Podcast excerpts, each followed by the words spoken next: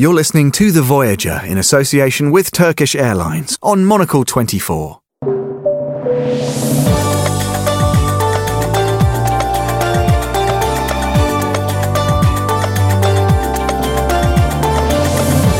Hello and welcome to The Voyager here on Monocle 24, Monocle's travel show spotlighting outposts of opportunity for business, pleasure, and inspiration all around the world. I'm Steve Bloomfield. This week we're in Shanghai, where your host is Justin Bergman.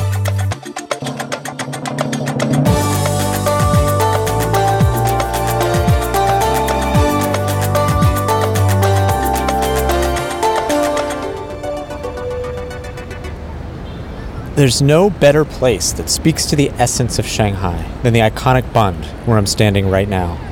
Here, the glamour and wealth of pre war Shanghai meets the unbridled optimism, ambition, and extreme wealth of modern day Shanghai. On one side of the Huangpu River are the elegant granite former banks and trading houses, built by the British when Shanghai was carved into concessions a century ago.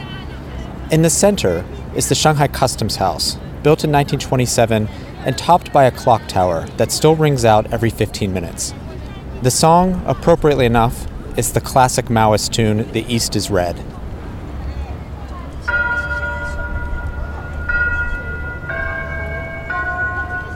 Down the road is the Peace Hotel, an Art Deco gem that was a favorite of actors and writers, socialites and gangsters back in the day. Built by Sir Victor Sassoon in the early 1930s, the hotel fell into disrepair after the communists took over, but was returned to its original luster and reopened by the Fairmont Hotel Group five years ago. And across the river rises the new Shanghai. Ever taller, ever brighter skyscrapers in the Pudong district, the city's financial center. Just this past summer, work was completed on the spiraling Shanghai Tower, which at 632 meters is the second tallest building on Earth. What's perhaps most remarkable about Shanghai's ascendance is how fast it was how quickly it transformed from obscure outpost to global power city. One of the pioneers on the historic side of the river was Michelle Garnaut, a former chef from Melbourne who opened the first restaurant here in 1999 called M on the Bund. Three years later, she founded the Shanghai International Literary Festival, which has become one of the most prestigious cultural events on the mainland. Luckily, the Literary Festival is on right now, and I'm going to walk across the street to meet Michelle and check out who's on the program.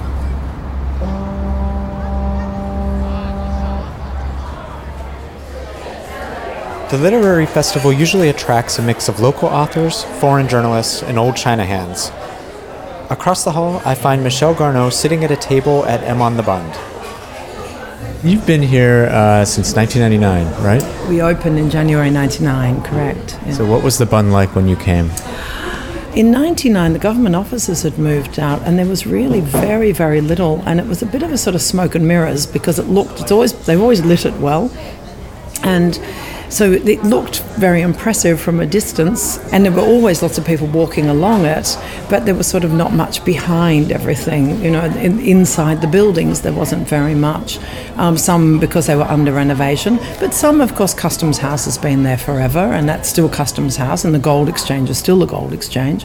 The Peace Hotel is still the Peace Hotel, but it's now a lot more ritzy, and, and now there's the Peninsula Hotel, and now there's restaurants from here to eternity, and it's extended itself to the north, to the west, to the south, and of course, east is the river, so it can't really extend itself much further into the river.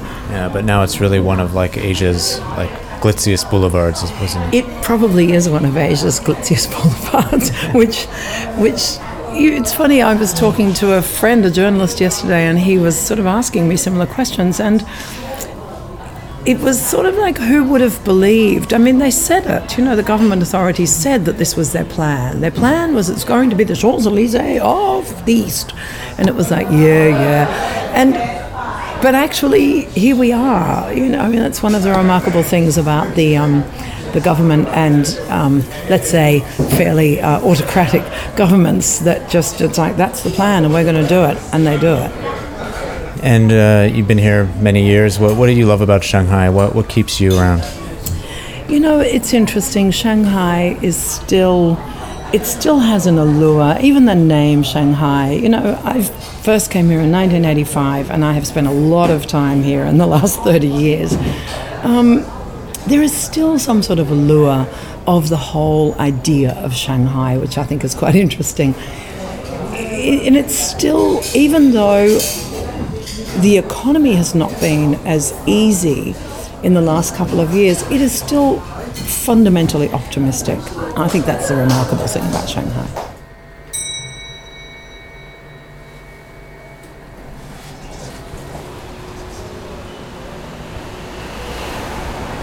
From the river, there are a number of options for how to spend the day.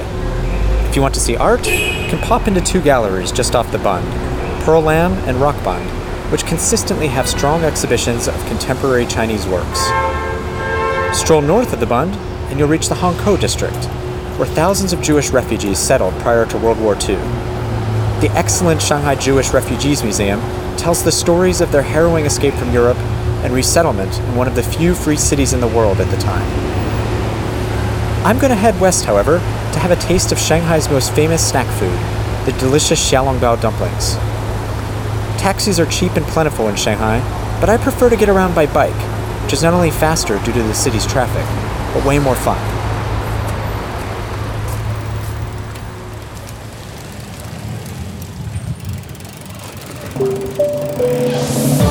Pack your bags Get ready for takeoff and let Turkish Airlines take you on a journey to more than 270 destinations in over 100 countries around the world, including Shanghai. Turkish flies there daily. With a fleet of more than 285 state of the art aircraft, no destination is too far. Turkish Airlines. Widen your world.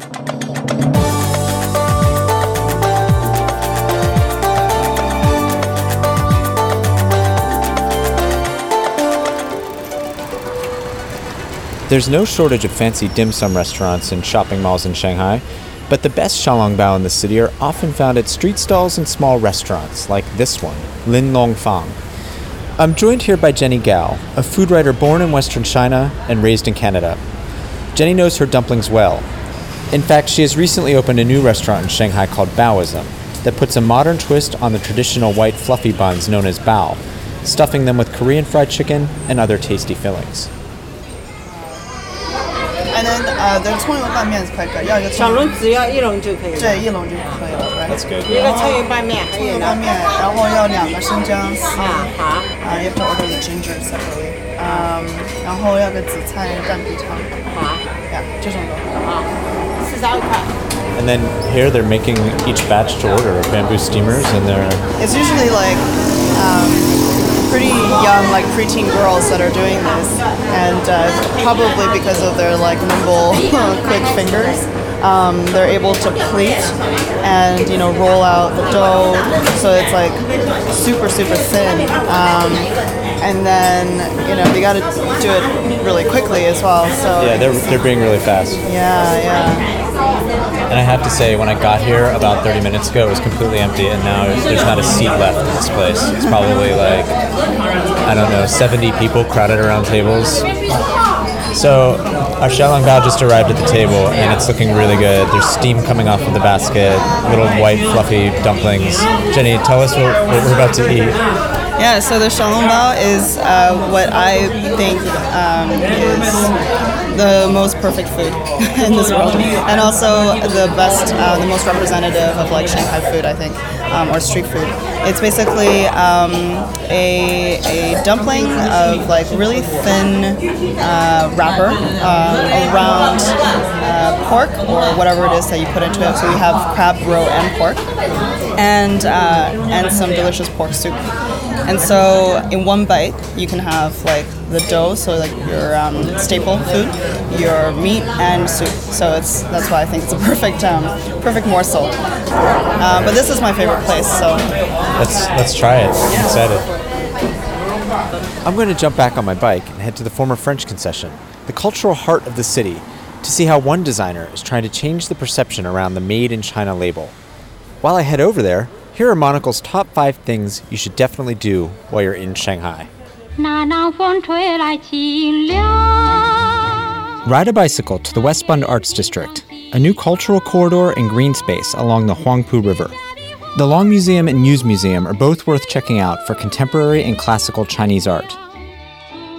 Go on an Art Deco architecture tour through the leafy French concession and stop for a coffee at Farine Bakery, Reserve a table at one of Chef Tony Lu's three Fu restaurants Fu 1015, 1039, and 1088, all of which serve classic Shanghainese food in restored concession era villas. Take in the view from the Skywalk, the glass bottom bridge on the 100th floor of the World Financial Tower. Just make sure it's a low pollution day.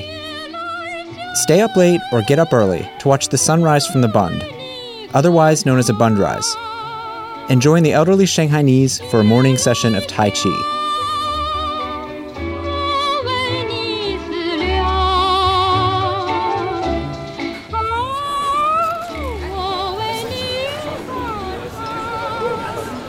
I'm now standing in the former French concession, which is easily the most atmospheric part of the city. The streets are narrow and winding and are shaded by leafy plane trees planted by the French a century ago Many of the old French villas and Art Deco buildings have also been preserved and turned into restaurants, bars, and cafes that overflow with patrons on sunny days. Because of its historic charm, the neighborhood has become a magnet for architects, designers, and other artisans over the years. Charles Philip Pozzi is one of them.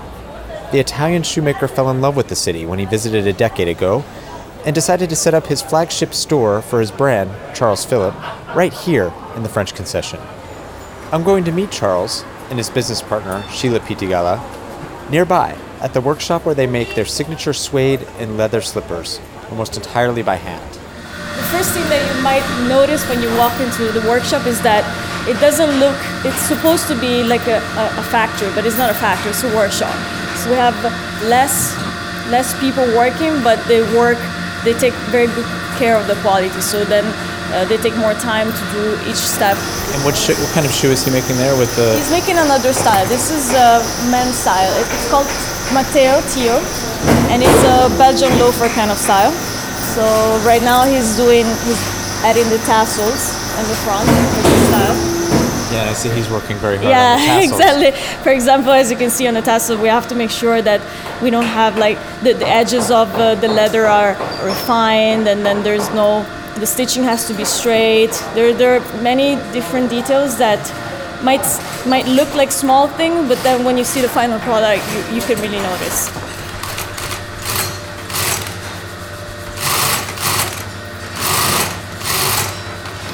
Thank you for having me to, to your workshop. No, no, no, pleasure, really.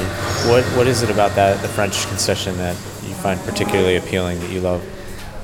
You know, it's. Uh, I think Shanghai is, like I said, it's so diverse, and it means that it has clashes, it has contrasts. You know, and the French district is a contrast in itself.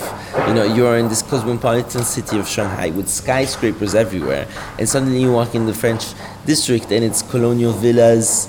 You know, from early 19th centuries. There's Art Deco.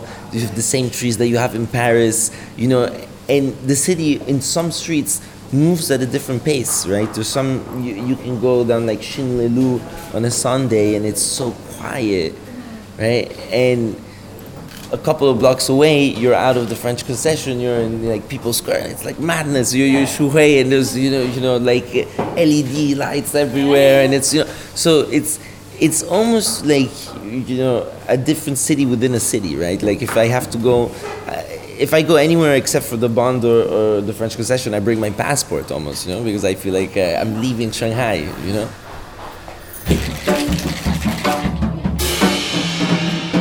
Shanghai has this effect on people. They visit once, and the city's energy and can do spirit convinces them to return and try their luck at starting a business, designing a new product, or opening a restaurant or bar, like the one where I'm at right now. This is one of my favorite places in the city a 1920s themed jazz bar with an Art Deco design and live music every night. And the name is appropriate enough for a city enjoying an economic boom and cultural rebirth. It's called Heyday. For Monocle in Shanghai, I'm Justin Bergman.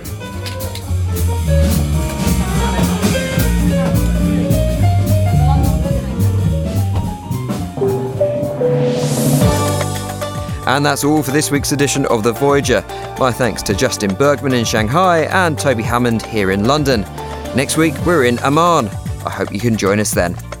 I'm Steve Bloomfield. Until we board the Voyager again, happy travels.